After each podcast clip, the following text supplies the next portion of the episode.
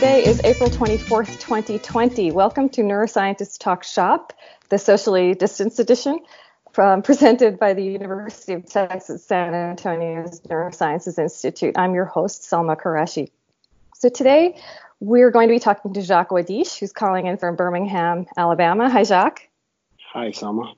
Jacques is associate professor of neurobiology at the UAB School of Medicine. His work gets at the fundamental mechanisms of synaptic transmission. Um, the lab combines acute brain slice recordings of neurons and glia, two photon imaging and uncaging, as well as computational and molecular approaches to study synapses and circuits in cerebellum, hippocampus, and, and the midbrain.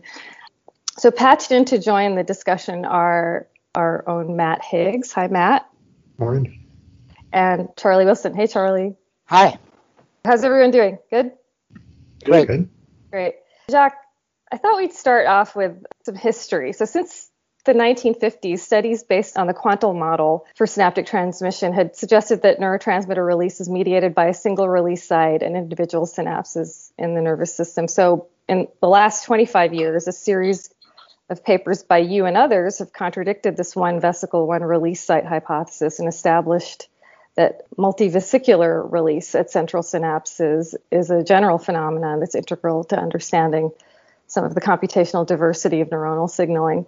So there are decades of research in this question, but can you kind of distill some of the key moments in our progression toward understanding the process of transmitter release, which is so fundamental to every bit of information coding, processing, and transmission in the nervous system? I, I think, I mean, it starts obviously with a quantal uh, with a quantal hypothesis, and the easiest way to sort of uh, understand um, release mechanisms is either when a vesicle is released or not released. So I think this is uh, how um, the initial assumptions were laid out for the binomial distribution and so forth. Um, and it kind of stood at that point. Uh, I think people sort of assumed that that was uh, a, a reasonable a reasonable thing to to sort of take in. Uh, until about the 1980s, really, I would say, when Henri Korn and uh, Don Faber um, started uh, recording and uh, from the Mauthner cell, the goldfish, and correlating um, physiology. They were doing quantum quantum analysis, really, and they're doing non-stationary noise analysis with um, with the light microscopy, and they started seeing a one-to-one correlation between number of release sites and number of crossings, if you will, with uh, with their light microscopy. So they're suggesting that you the number of release sites that you had functionally correlated to the number of crossings or putative synapse that you had, thereby giving you a sort of univesicular hypothesis or uh, sort of affirming this idea that only one vesicle could be released per release per per site. And so I think it stood that way for a while. Um, and then I would say around 1994 or or so, the lab where I did my postdoc with Craig Jahr kind of challenged that idea in in um, in culture and showed that um, under certain circumstances, you could get the release of multiple vesicles per release site. And, um, and I think people kind of like that idea, uh, but they sort of uh, ascribed it to unusual unusual uh, circumstances. In, in Craig's case with Gong Tong in 1994 paper, they had to increase release probability with with uh, artificially by blocking potassium channels a few years after that, there were some in the field that kind of questioned those those uh, those results because uh, we knew transmitter could spill from one site to another, therefore, therefore confounding some of the ways that Craig and and uh, and Gong um, interpreted their their uh, their data. And so, fast forward to 2001 we I had just finished my my graduate work. I kind of wanted to take a break from um, doing uh, glutamate transporter biophysics. I was always interested in synapse, and Craig and I sort of came up with this idea of of trying uh, to address this readdress this question at a synapse that would not have the same confounds that he did in 1994. And we did some experiments that pointed towards multivesicular release. Fast forward a few more days, a few more years uh, after that, there were a number of papers that sort of uh, challenged the way and the mechanisms that we proposed that would uh, be behind this idea of multivesicular release. And uh, I've sort of been uh, focused and sort of infatuated with that question since since that time, and that's that's how we came up with this last paper this past year. Hey, can I ask a question about the history stuff before we leave history? Sure. Uh, uh, wow, was that a dog fight? it's a, it's a very large dog. so, um, in the 70s, Heuser and Reese, looking at neuromuscular junction, were stimulating axons and then freezing the neuromuscular junction really rapidly so that they could only capture the release that happened with a single action potential. And then they were looking in freeze fracture at the synapses, and they saw multiple, not always, but they often sometimes saw and they documented multiple fusion events from a single action potential. Is um, what happened to that? I mean, was that a kind of discounted observation, or why didn't that already persuade everybody that there could be multiple vesicles released? Yeah, no, I, I, you're you're absolutely right. That's a that's a key finding that I that I sort of glossed over. And I think one of the reasons I, I, I did is one, people were never sure whether that was exocytosis or endocytosis, right? So they uh, they couldn't really tell those two things apart because it's a static picture. And uh, and the Heuser and Reese uh, studies also did use the the blocking of potassium channels uh, to sort of increase increase the fusion uh, density of of of, uh, of events. So uh, it wasn't that it's not discounted, but yeah, that was that was actually obviously a, a key finding. So uh, just to uh, bring in a little bit more structural stuff, because I know we're not going to be talking much about structure, but um, in their synapse, there's this long kind of railroad track looking set of proteins that are involved in transmitter release, and the fusion events happen along that long strip. And that's quite a bit different from synapses in the brain that have kind of a patch of docking, possible docking locations the, in the presynaptic grid. And so uh, you could imagine that that on that long strip, that places that are kind of distant from each other on the scale of a vesicle diameter could be more or less independent.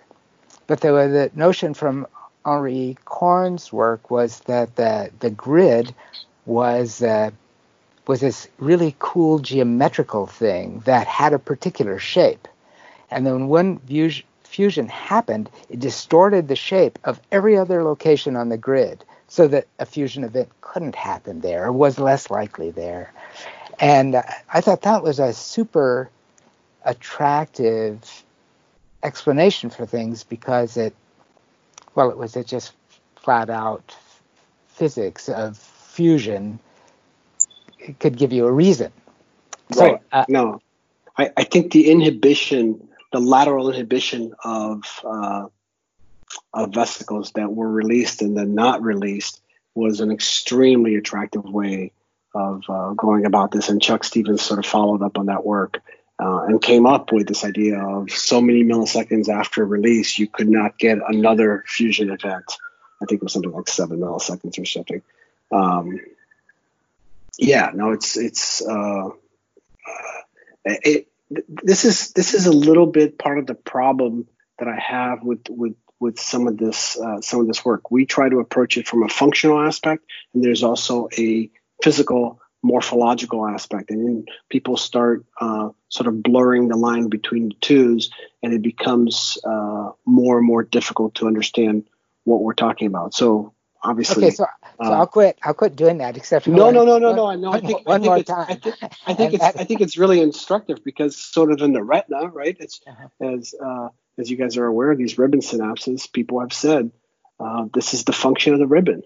Uh, but yeah, you can you can get rid of ribeye and you can still get uh, really really good really good uh, really good release. So it's uh, it's unclear exactly how the two things are sort of put together. Uh, So the one other- morphology versus physiology. One other morphological issue I would raise before before uh, retiring morphology for the rest No, of no, I, Is we that- should we shouldn't do that. is that some presynaptic boutons have more than one uh, active zone. And so those are kind of special. I mean, it's not uncommon actually. And um, to, and the postsynaptic site is the same for both active zones. So sometimes we think of it as just an interrupted active zone. But there's going to be some degree of communication between those active zones, chemical and you know uh, ionic uh, composition and everything is basically the same for those two active zones, but they are they're really releasing. They, I mean, there's no way that the distortion of the presynaptic grid on one of them could affect the pre- presynaptic grid of the other, so that you might. Well, okay, maybe there is a way. There's no way I can think of right now that that would happen, but maybe you, you know a way that that would happen. So is is um, isn't that always a little bit of a problem because we think of those if you're if you're just doing a quantal analysis to find out how many you know what n is or what p is you say oh i don't worry about that i'm just treating those as if they were two independent presynaptic boutons but they're not really two independent presynaptic boutons Most most definitely. I think there are a lot of central synapses, especially that have this this problem. Um, in um, CA3 synapses, dentate or mossy fiber synapses are are really well known for having this problem with problem uh, being shaped this way, where there's multiple multiple presynaptic um active zones to maybe a common postsynaptic density. The calyx of Held is another one that's uh, well studied and that has the same sort of morphology, the same um, similar morphology. Uh, so, and this is why we sort of gravitated towards the climbing fiber to Purkinje cell uh, synapse because uh, years and years of work were done uh, at at those synapses to show, and they showed pretty un- unequivocally with EMs and later on EM reconstructions that there was only a single uh, active zone per single postsynaptic density, and each of those each of those um, pairs, if you will, were almost completely ensheathed by glial membranes uh, uh, surrounding surrounding that, so that you could almost almost, and I say that uh, carefully, treat each one of those as a single single entity separate from from the other ones. We now know that that's probably all an also an oversimplification, but um, it, it's definitely very different than it is at the neuromuscular junction and other synapses. But central synapses uh, have this caveat, so you, you have to be careful um, whether there's a presynaptic way to inhibit vesicles from interacting, or what you assay, what we usually assay is postsynaptic, whether those presynaptic elements that are neighboring one another can affect that same postsynaptic uh, set of receptors. So, so to keep it on the presynaptic end of things, it's widely been held, I guess, that release probability solely determines multivesicular release or release in general. But in, in your most recent paper, you show that there's a molecular mechanism that regulates the releasable vesicular pool at each active zone, and that that actually controls the number of vesicles released independently of release probability. Can you say something about that study and comment on what it means to have vesicular availability and release probability independently regulated in the way that you measured it? Yeah, sure. So it, it kind of goes back to that 94 paper that uh, Gong and, and, and Kern Jahr sort of pub, published in, uh, published in. And they kind of wanted to put an idea on why some synapses were showing multivesicular release and why uh, some were not. And um, they came up with this idea that, say, a uh, one vesicle's release probability, if it's high, let's let's use the the, idea of 90%. So we have a 90% chance of releasing that vesicle upon uh, an action potential that invades the terminal. Then the chances of seeing two vesicles at the same time would be the product of of those two uh, release probabilities. So 81% in the case of a high probability synapse, like the climbing fiber, which is somewhere close to 90% for each one vesicle. Uh, whereas um, at other synapses, which have a much lower release probability, say in the hippocampus, which has something on the order of 20%, uh, some say, uh, release probability per vesicle, then the chances of seeing two vesicles would only be around 4%, uh, just from simple probability, right? Um, so that was really the idea on how release probability dictated the propensity for multivesicular release or univesicular release. You'd have to find a, a synapse that was high probability to see multivesicular release, and you had to find a, a, and, and, synapses that had low release probability would see univesicular release. Now, um, that seemed to make sense, and all the experiments that we were doing sort of went along that way, and that was our hypothesis. Release probability is directly proportional to multivesicular release, or the release mode, if you will. Um, until a few years after we published our paper, a couple, a couple of uh, really nice studies. One from Jeff Isaacson with with Gabe Murphy, and another one uh, with Angus Silver and um, and Feldmeyer and, and Bert Sakmann. Uh, one was in science, another one was in neuroscience. Showed that you could have uh, high release synapses showing univesicular release, sort of going against the hypothesis that we put forth. A number of years later, people showed that low PR synapses, even, even Corinne Jahr's lab with Jason Christie did that as well, and, and Karel Svoboda with Thomas Oertner showed that you can get low PR synapses that showed multivesicular release. So there were a few, more than a few, examples where this idea of release probability and the mode of release didn't go with this simple probability uh, idea that we had put forth back in 2001 and before that. Craig had done that in 1994 and so, so that, that, led us so that sorry that so that led us to to sort of ask why that happens. And and we we had always wondered why that happened. So in this probability based idea that release release is, is um, of each vesicle is independent of the others. So that isn't that right? So that if you have a that's right. Point one, the probability is point one of of a vesicle being released, and you have two available vesicles, then your univesicle release should look like it has a probability of point two. And that, but it seems to me that uh, when you have low probability multivesicular release, it must mean that they are not independent of each other, that the two vesicles are somehow tied. The probability is the probability of release of two, and the probability of release of one doesn't exist. Right. So so then you start you start thinking about like when we're talking about release probability, are you talking about release probability per vesicle or are you talking about release probability per synapse? Right.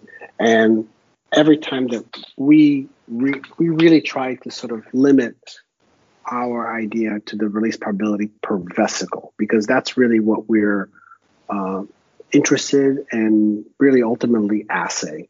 And you know, I should say that for the most part, we don't assay the release of a vesicle directly, right? We are always we are always using a downstream effector to tell us what how much transmitter is being released. And even then, we don't really even know how much transmitter is being released. We have to use uh, numerical simulations to sort of guesstimate what the concentration is. So we can tell you what the concentration is for one vesicle or in conditions that we think are one vesicle. And then we sort of extrapolate back to the conditions that we think that are multiple vesicles. Um, so going back to your question, uh, yes, we we want to just be thinking about the release probability of um, a single vesicle because when you start thinking about the probability uh, of a whole synapse, then I think it matters not only the probability of release of uh, that vesicle, but then also whether that vesicle is ready for uh, release, whether it's docked, and then it becomes really complicated. It's too much for me. But if the in in a bouton that is doing multivesicular release, if the individual quanta being released are not released independently of each other, then the whole binomial model is basically broken. I think because because it's right. It assumes that every release is independent of every other one. I, I, I think you're absolutely right. I mean, I think it's uh, there are some cases where you can get um, these big fusion events, and in the retina, Peter Sterling has has some nice work to show that you can get these compound fusion. Jeff Diamond also has come out and said possibly this could be happening in, in the retina, where they also see multivesicular release. And there are some EM studies from Peter Sterling, like I said, that supports this idea of compound fusion, and that would violate the independent um, idea. Um, whether there's cooperativity, I think that's sort of what you're getting at between vesicles.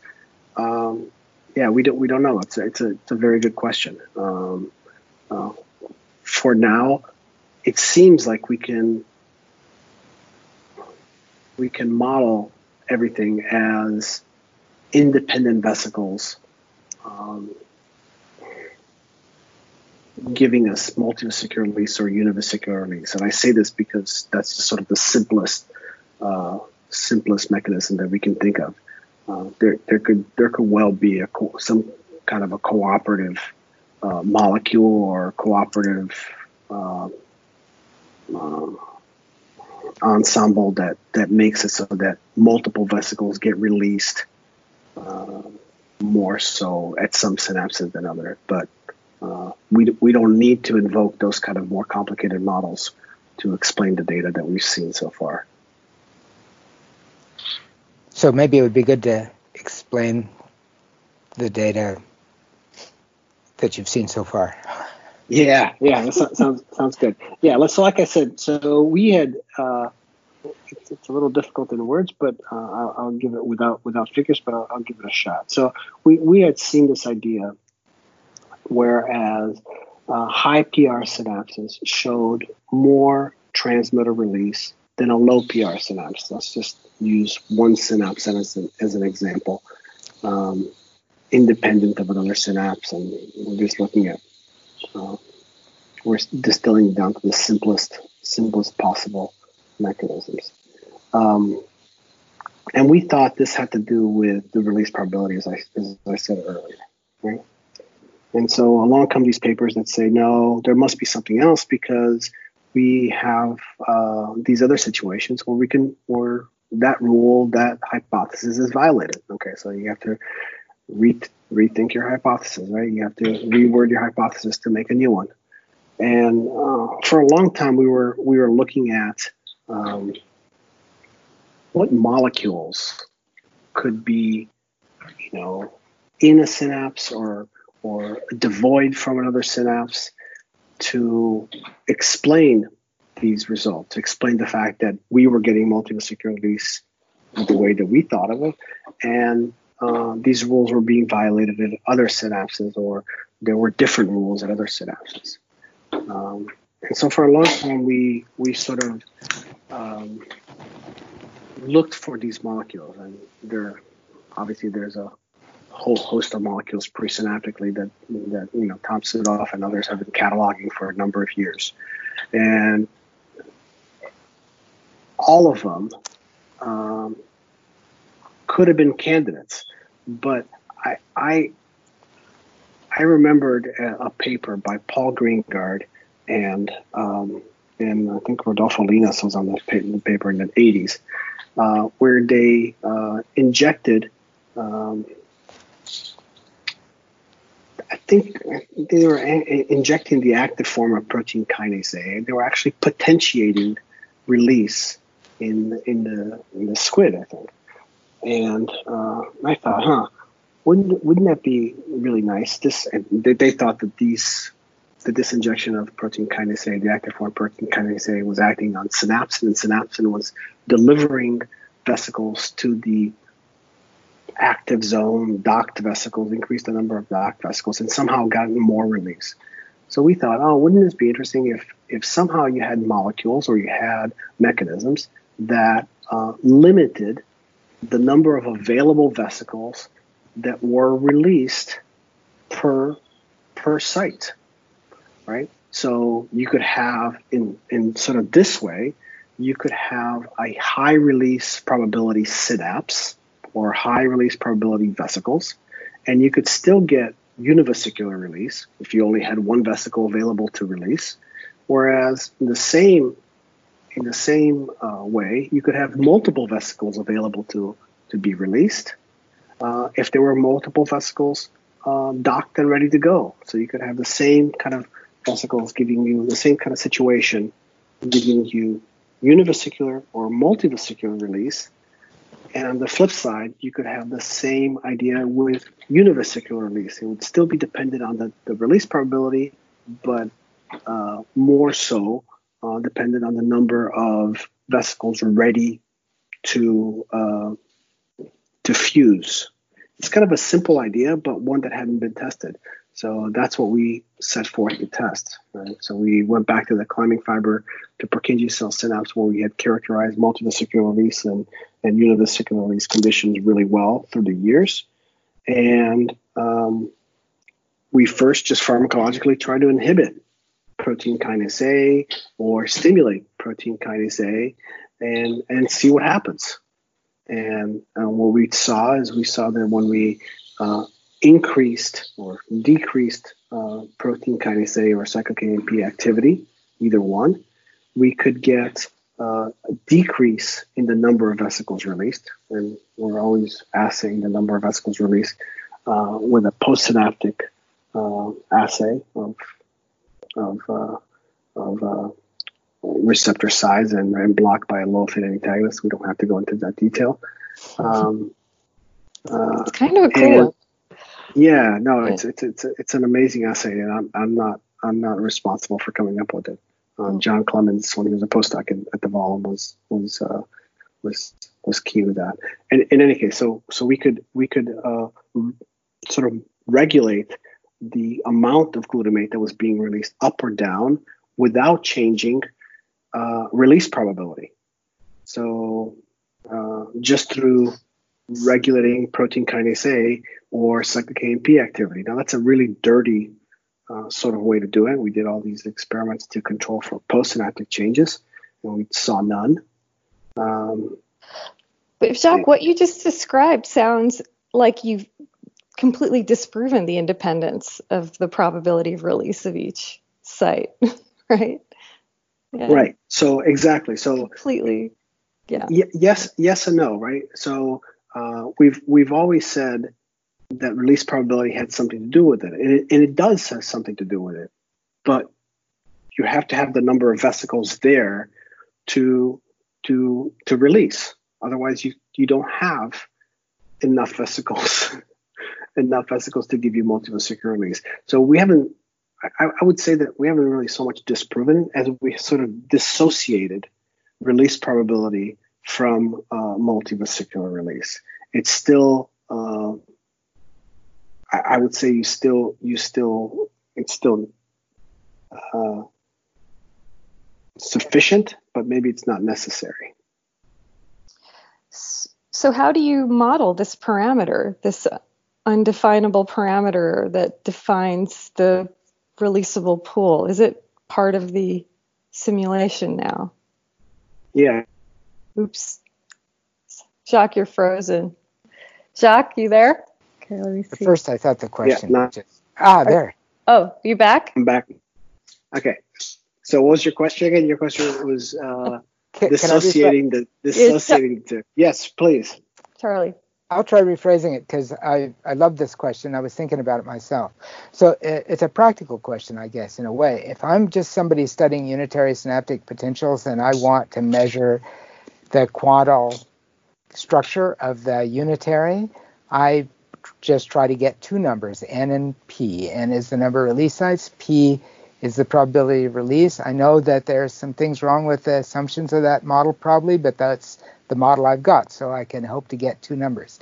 And n is the number of vesicle release sites that are ready to go in my usual way of thinking about this and P is the probability of release at any one of them. So if I did that experiment in the synapse that can do multivesicular release, what would I see? Would I see the multivesicular release getting incorporated into N, or would I see it incorporated into P, or would I see that the experiment just flat out doesn't work? Uh oh. now you're. Is he, is he really frozen? Okay, this question is freezing up teams. Anyway, okay, so N and P. That's it's a, it's a really it's a really good question. It's, and I'm really glad you asked it. So most every simulation or model that runs through and and has this uh, tries to assay the number of vesicles being released or or even if you assay assumes that this n the number of sites that are there are fully occupied by a by a vesicle and that vesicle is release competent that is an assumption that i haven't seen anyone sort of ask or challenge and that's really where we put the the the new probability in our simulations in there. That, yeah, you can have a number of release sites that are there, but they, and, and they may even look morphologically like they're docked, but they may not be release competent. And that's where we think that the that this synapsin protein kinase A sort of step may uh, may sort of affect that uh, the vesicle can can get onto the release site, but it, it, something has to something has to occur for it to be release competent, and there it makes up the, the the readily releasable pool, and then you can invoke P to get your more or less vesicles. Does that answer your question? Yeah, could I, uh, just as a practical matter, could I try to incorporate this into the binomial model by making n a stochastic variable and saying n has an average and a standard deviation, and or is it most not definitely. changing? Uh-huh. most definitely. Most definitely. I mean, all, all it is is instead of just having that one probability um, down the line, um, that once the vesicle is, is, is there, fuses, and then you have, you know, that goes with the fourth power of calcium and so forth. You have just something upstream that has a probability as well and that and and right now the way we've simply again it's oversimplification we've just um, simplified it to n being the stochastic process just as you say it could either the vesicle is either docked or not docked or the vesicle is re- release ready or not release ready is more uh, is probably a better way of thinking about it because it's functional versus uh, morphological uh, different. Does that make sense? Yeah. So in your treatment, like the PKA kind of re- treatments, then the um, the average of N is changing, and I'm I'm kind of wondering about the time course of of the fluctuation of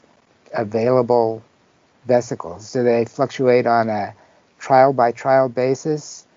And uh, yes, so we yeah we we haven't we haven't addressed that question specifically, but we would say that different synapses have different levels of, okay, just for simplicity, PKA uh, activity or or synapsin phosphorylation activity, so that more or less vesicles uh, are available to release. So you have you have a couple different things, right? You have a couple different physical entities. You have the the the the docking sites, and that might be uh, something that's physically limited, right? So you're your active zone might only be so big, so you might only have so many so many docking sites.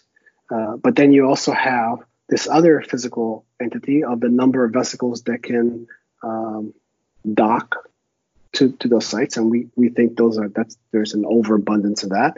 But then there's a probability of finding those vesicles to their docking sites, right? And so um, that could be activity dependent right? If uh, calcium regulates, so sort of the activity of this molecule that we we came up on, synapsin, which is um, uh, a well-studied molecule, but there could be other molecules that could be uh, activity dependent, um, limiting or uh, making available more vesicles to to uh, be released as subsequent uh, sub- subsequent events. I mean, and, and, and the thing I like about this this uh, this idea and the, the, way that we put forth is that um,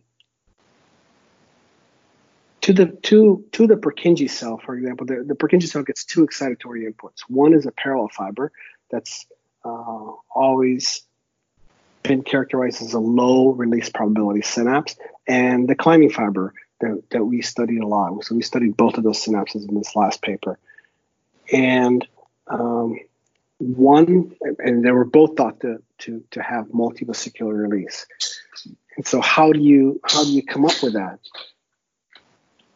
and and and and, and the and, and the cool thing about this is that both presynaptic terminals had an equal number of vesicles that looked docked to their active zones.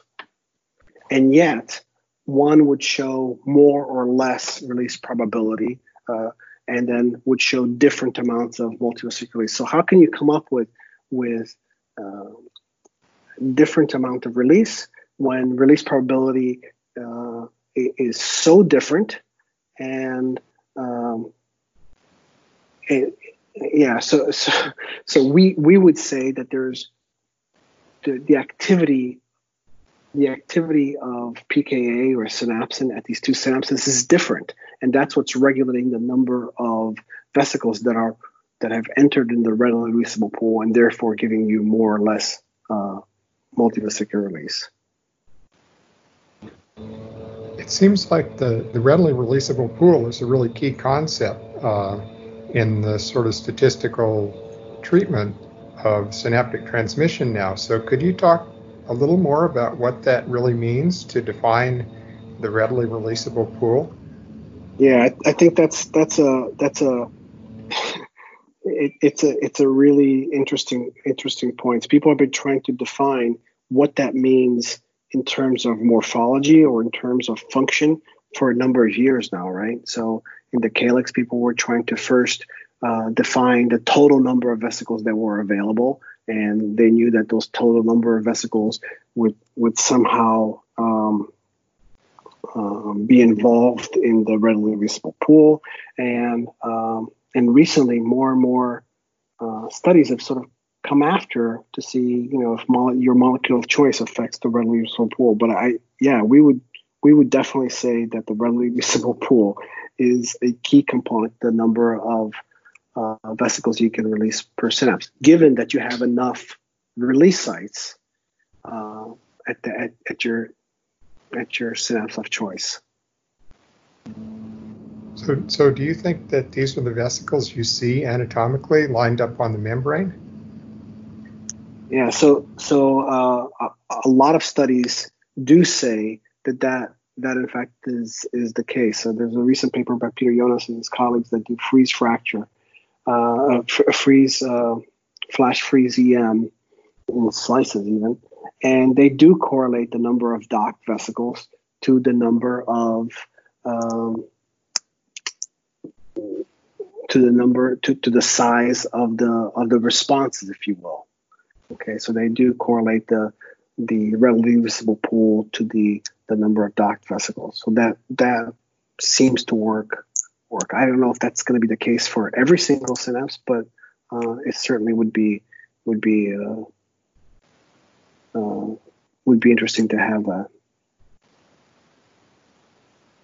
So there's also this interesting um, idea of synchronized versus desynchronized release, right? Even as you have them lined up, that there are other factors that then govern some sort of temporal effect of what is released when, and that shapes synaptic response, right? What are the ideas about that? And has that actually been yeah. observed, or is that a, or is that an idea at this point? I mean, that that kind of even gets even more esoteric about. Uh, about uh, how you think about release. So first you have to first you have to agree that there's a probability that you're going to have multivesicular release at this synapse. Uh, if we're talking about desynchronization of multivesicular release, and then you have to sort of study how desynchronized uh, release occur. Uh, obviously, uh, asynchronous release happens all over the central nervous system and and, and beyond. Um, uh, but whether it happens relative to, to multivesicular release is something that we, we studied a number of years ago. And um, we, we think it does affect uh, sort of the output of the cell is physiologically important and so forth.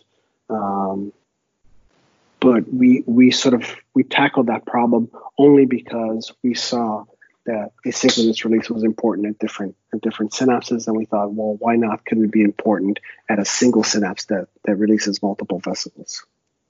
So if a if a synapse uh, if there's that active zone that releases two vesicles, will minis generated at that active zone also be two vesicles in size? That is, those are really asynchronous release, and right there's no action potential at all. Right. So um, you're asking if if the quanta is not a quanta, is a is a multiple of quanta? Is that well, I mean, if the two, if the if the if there were two, I don't really understand how minis happen. like, well, I don't yeah. ever get released, so, and, I and, I don't know if anybody does, but uh, but if if the release, if there were two a- available vesicles, and then whatever happens that causes a mini, and the two vesicles were independent of each other, then probably minis would always just be one vesicle. But if the two vesicles were very uh, connected and coupled to each other, then mini would sometimes be two vesicles in size. You would, yeah, you would think so, right? Uh, so there's there's a nice paper by uh, Isabel Llano and colleagues uh, at inhibitory synapses now also in the cerebellum that talks about maxi minis. These are these these are minis that could be nanoamps in size. Uh, so she so she uh, thinks and that that uh, maxi minis and multivesicular release are happening even at the quote quantal level but it's not really true quantum level at that point, right? Because it's a multiple minis. I mean, I should say that, you know, Isabel Llano and Alain Marty uh, were also uh, big proponents of multivesicular release at inhibitory synapses around the same time that uh, that the, the groups that, that I mentioned before were interested in excitatory synapses. Matt and I are seeing maxi minis every day in our experiment, and so it's the sort of thing that's on my mind. What? How big are the maxi minis? Well, for we don't have, um, you know, our cells are dendritic, and so uh, sure. when things get really big, we can't be sure how big they are, but they look to us that, to be like two or three nanoamps in size. Yeah, well, that's that's uh, that's exciting. Yeah, that could, that could uh, that could very well be. I think I think uh, it's definitely more than possible. I think kind of an overriding question that I have about a lot of this stuff is that we think of uh, synaptic transmission as a stochastic process. And uh, a lot of these questions seem to come down to what are the real underlying uh, stochastic processes that uh, drive release. Depending on, on what they are, you might couple the release of multiple vesicles or not. I, I mean, I think I think you're you're you're very right. I and I think that's the one thing that this last paper that we published in eLife sort of adds is that we have a, a stochastic process upstream of release probability. That's the docking of vesicles to to uh, to sites, um, and that lets us uh, explain our data as well as some of the other data that's coming to pass. But yeah, it's uh, absolutely. You could you could probably add a lot of stochastic processes up upstream downstream and make it more and more complicated. I i know we're going to run out of time and i don't want to uh, run out of time without asking you about uh, what the unreliability of synapses and all the interesting stuff we're learning about unreliability of synaptic transmission uh, means for the information transfer in neurons. How much of this is uh, bug and how much is a feature of synaptic transmission? Do, do you want to share some thoughts about that? Yeah, I mean, I, I I grew up in the in the in the camp that postsynaptic uh, changes were the way to amplify or or decrease uh, sort of information transfer, right? The postsynaptic camp of LTP, LTD, and that kind of thing. But but this idea that you can regulate the number of vesicles released per synapse in in a, in a, in a release probability independent manner adds adds another layer that you could um, get a presynaptic increase in the sort of bandwidth of information, right? Because you, that same synapse with the same set of receptors on the postsynaptic side.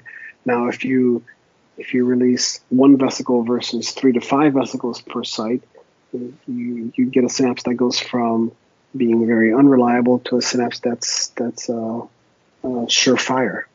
And then and then if you if you add the the the desynchronized way in which those vesicles could be released at those single sites, you add the even another layer of complexity to it. Yeah, so it's it's uh, it's an interesting way to think about plasticity because now you're now you're thinking about it on the presynaptic side of things without uh, worrying about receptor distribution or receptor insertion or removal. So, how labile are these mechanisms that would control PKA? uh, this PKA switch almost if you want to reduce it to that level of simplicity. Yeah, I mean, we I we wouldn't just say it's just PKA. I think any any molecule or any mechanism that could control the delivery of vesicles would influence the the sort of phenomenon that we're describing. As far as activity dependent, and as far as labile, yeah, I, that's up for grabs, right? It, we know that PKA is can be localized to different parts of the synapse through proteins like AKAPs. Uh, we know that calcium is tightly regulated, so calcium could could influence other kinases like CAM kinase 2. That also affects the, the number of vesicles that can go from the reserve pool to the readily releasable pool. Um, uh, and then there are other mechanisms that that don't even need uh, certain certain molecules. This there's a new thing by Pietro, Pietro de Camilli, not new anymore, but this idea of phase separation, where vesicles can sort of aggregate in different pools and be delivered or not delivered to the releasable pool in that way. Uh, and that could happen.